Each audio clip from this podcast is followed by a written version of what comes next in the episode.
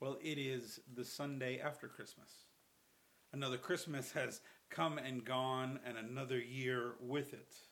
Yet there is one story associated with the birth narrative in Luke that we have not covered at all. In fact, it's almost never covered, it's almost never included.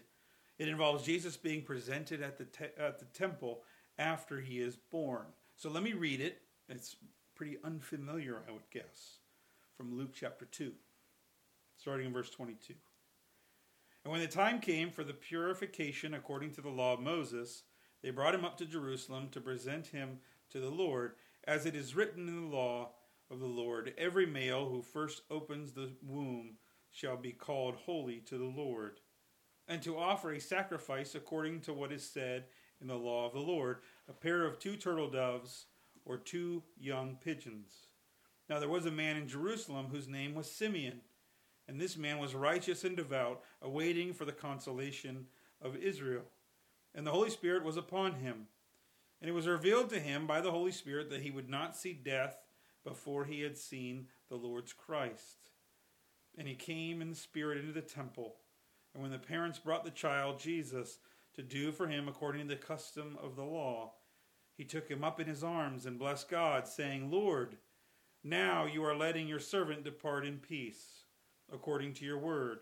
For my eyes have seen your salvation, and you have prepared the presence that you have prepared in the presence of all peoples, a light for revelation to the Gentiles, and the glory to your, people Israel. And his father and his mother marveled at what was said about him. And Simeon blessed them and said to Mary his brother, Behold, this child is appointed for the fall and rising of many in Israel, and for a sign that is opposed. And a sword will pierce through your own soul also, so that thoughts from many hearts may be revealed. And there was a prophetess, Anna, the daughter of Phanuel of the tribe of Asher. She was advanced in years, having lived with her husband seven years from when she was a virgin, and then as a widow until she was 84. She did not depart from the temple, worshiping with fasting and prayer night and day. And coming up at that very hour, she began to give thanks to, to God and to speak of him to who to all who were waiting for the redemption of Israel. And when they had performed everything according to the law of the Lord, they returned to Galilee, to their own town of Nazareth. The child grew up and became strong, filled with wisdom, and the favor of God was upon him. This is the word of the Lord. Thanks be to God. So, this is a strange story that we don't often include. It involves a strange and relatively unknown tradition of going to the temple to bless the firstborn child. It is a sort of dedication that it fits Exodus 13 and Leviticus 12. The children were brought to the temple and a sacrifice made for them if they were the firstborn.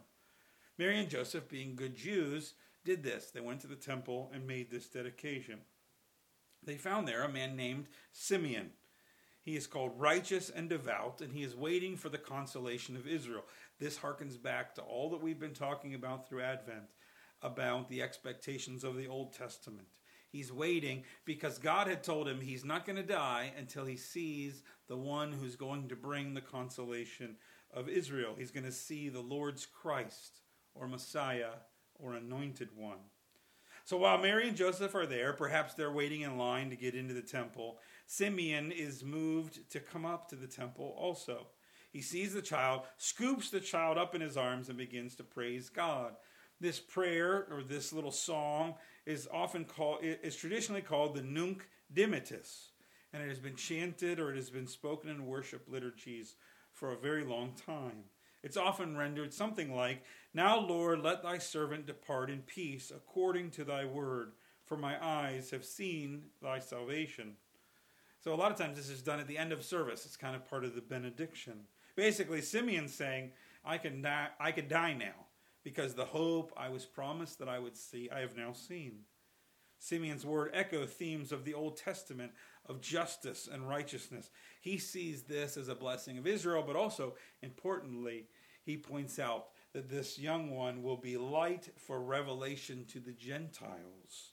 A big theme, by the way, in the Gospel of Luke. The text says that Mary and Joseph marvel at what he said. I bet they did. I bet you what they actually were marveling was, hey, strange dude, please give us back our baby now. Then Simeon adds a few words specifically to Mary. He says that many will rise and fall at the birth of this child. This is a, another Old Testament theme that the haughty or the arrogant or prideful will be brought low, and that those who are humble and meek will rise. That Jesus is going to upset the balance of who has power and who is at the bottom of society. And that through him the thoughts of many hearts will be revealed. Then Luke tells us of a prophetess named Anna. She's been married for many, she was married for years uh, when she was younger, but then became a widow and li- lived to the age of 84. 84 in those days is more than two life expectancies. Okay, this this woman in those days, there's there's just about nobody her age in all of Israel. And she comes to the temple all the time, worshiping and praying night and day. I'm sure that Simeon and Anna, for those people that came to the temple, were sort of part of the landscape. Those two weirdos, the older lady and the little bit younger man who come here all the time saying all this stuff about the consolation of Israel. Anna has no words in the story. She just seems to echo what Simeon is saying. Now, if you notice, Luke doesn't know anything about the flight to Egypt.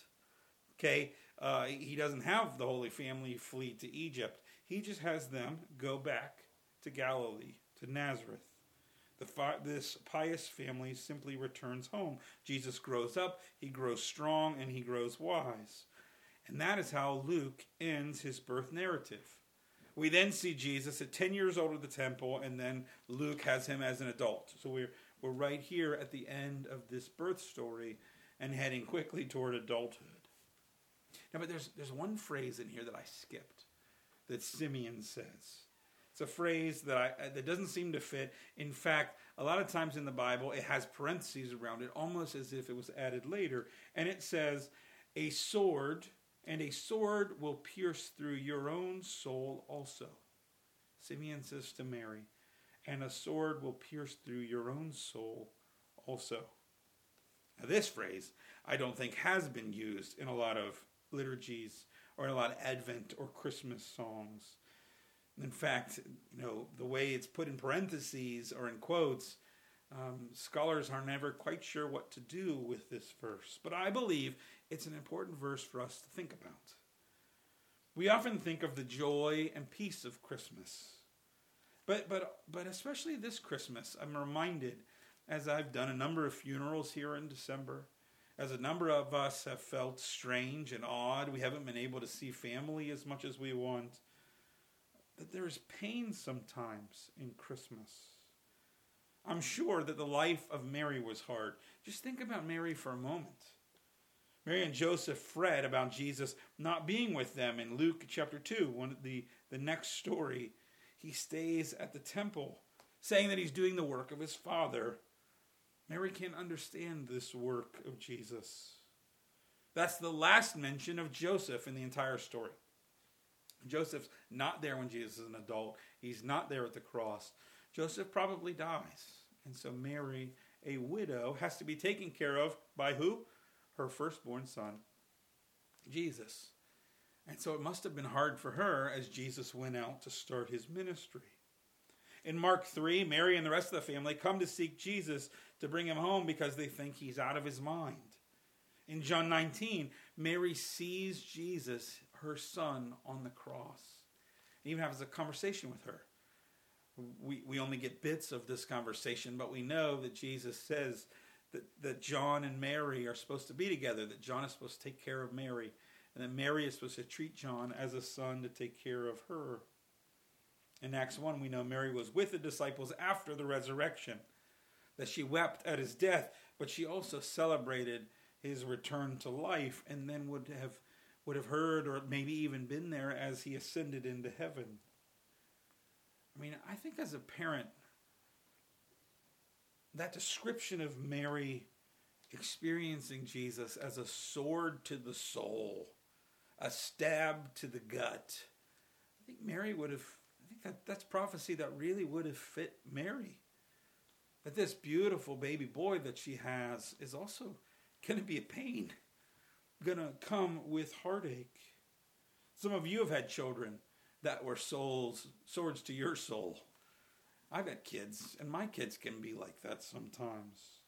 Some of you have had a doctor pierce your heart with a single diagnosis. Some of you have lost someone, and it's really been a stab in the gut. Sometimes life is hard. Sometimes Jesus is the only hope you have, and sometimes life is even hard because you have Jesus as your hope. Sometimes Jesus calls you to be honest when no one else at work is, or to work hard at work in a way that your coworkers despise. Sometimes friends and family can't understand what this thing is of faith that's going on for you. Sometimes Jesus wants to change something in your life that you would not you'd rather Jesus not touch. Sometimes the saving work of Jesus means dealing with your issues rather than keeping them buried. Sometimes you follow Christ and to follow Christ, you have to let go of your pride and your ego. Sometimes your joy will be attacked by those who are stuck in their suffering. So, in Advent, as we speak of love and joy and hope and peace, we, we should speak of those things because Christ does bring those things. But let's also not forget the testimony of Simeon and the life of Mary but there is also pain that comes from following Jesus. And sometimes you have to wait for the hope that you long for. Sometimes you spend years coming to the temple before you get your answers. Sometimes you are the crazy person with the unimpeachable, unimpeachable hope. The love, joy, hope, and peace of Advent, they don't come from a, a, a position of, of uh, idealism. They come through the, in the midst of hardship and heartache.